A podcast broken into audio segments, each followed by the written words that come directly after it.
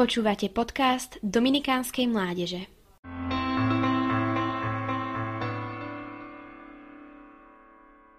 Mária, ty si dobre pamätáš naše prvé stretnutie. Roky som sa snažil pomôcť istému alkoholikovi. Volajme ho Teofil, inak vyštudovanému pravoslávnemu, takmer kňazovi. Odmietol totiž akurát prijať vysviacku.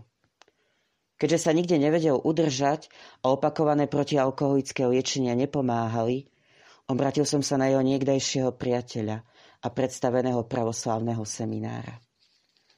Ten mu ochotne preplatil ubytovanie na mieste, kde kedysi študoval. A keď sme si prezrali kaplnku v seminári, hneď si ma zaujala. Oproti iným sveticiam, celým úctyhodne zahaleným, si ty stala úplne nahá, kosť a koža, ukrytá len pod dlhými, prešedivenými vlasmi. Úplne mi padla do oka tvoja výstrednosť a spýtal som sa mojho Teofila, kto si. Púštna matka. Šaty sa ti po 47 rokoch na púšti za Jordánom už rozpadli. Za ten čas si vyžila z 3 pecňov chleba a korienkov rastlín. Citovala si písmo, hoci ho nikdy nečítala. Mala si dar proroctva a jasnozrivosti.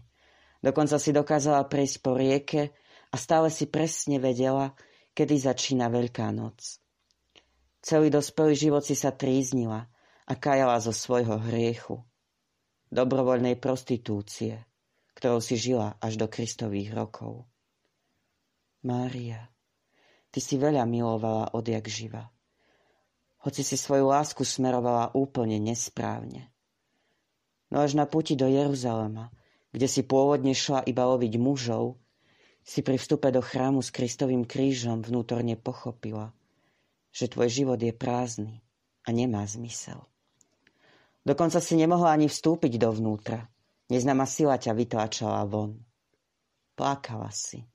Prosila pri ikone Bohorodičky a nakoniec smela uvidieť drevo spásy.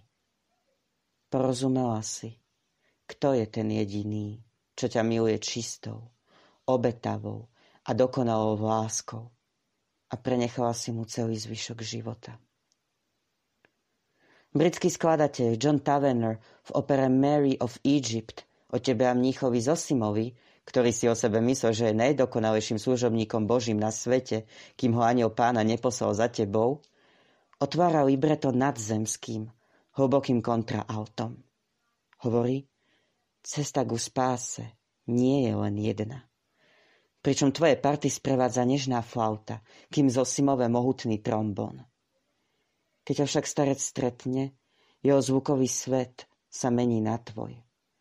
Dotýka sa ho neha flauty, lebo chápe, že kým on možno dodržal všetky prikázania, postihla ho najväčšia tragédia kresťana.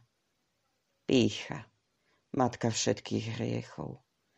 Atribút dávneho vraha. Tvoja láska bola síce kedysi zmetená, ale potom Zosimovi ukázala, že jedine ona dokáže po pokornom prijatí Božích usmernení skutočne otvárať dvere neba a zabíjať pýchu. Mária, stále si na teba spomínam. Chcem ti povedať, že som strašne zlyhal. Ako už nieraz. Alebo pri najmenšom všetka námaha nepriniesla viditeľné plody. Teofil sa nedostal z alkoholizmu, ako ani z ďalšieho svojho hriechu. Nie nepodobného tvojmu, ani po rokoch mojich snách a modlitieb.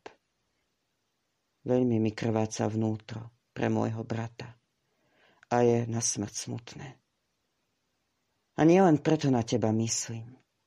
Všade naokolo vidím, že svet je temnejší a vo vzduchu cítiť krv, lebo podobne ako mních Zosima, ľudia stratili zmysel pre lásku a pocit nadradenosti a pýchy, vychádzajúci zo seba obdivu, brutálne vraždí radosť lásky, ku ktorej vyzýval aj náš pápež.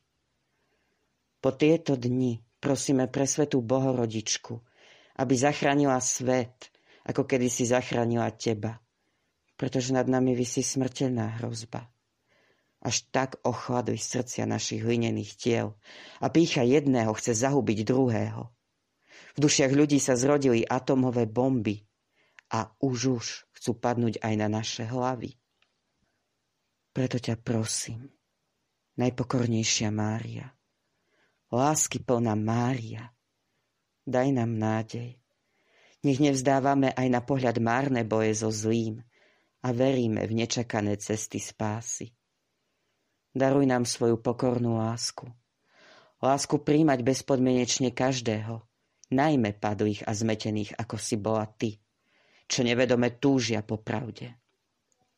Daruj nám silu odpúšťať druhým chyby, ako ich Pán odpustil tebe aj nám.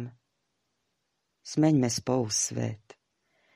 Nahraďme vojnové trúby nežnými flautami. Láska, usmernená dobrotivým a bezpodmienečne milujúcim Otcom, Synom aj Duchom Svätým, nech je stále s nami. Amen.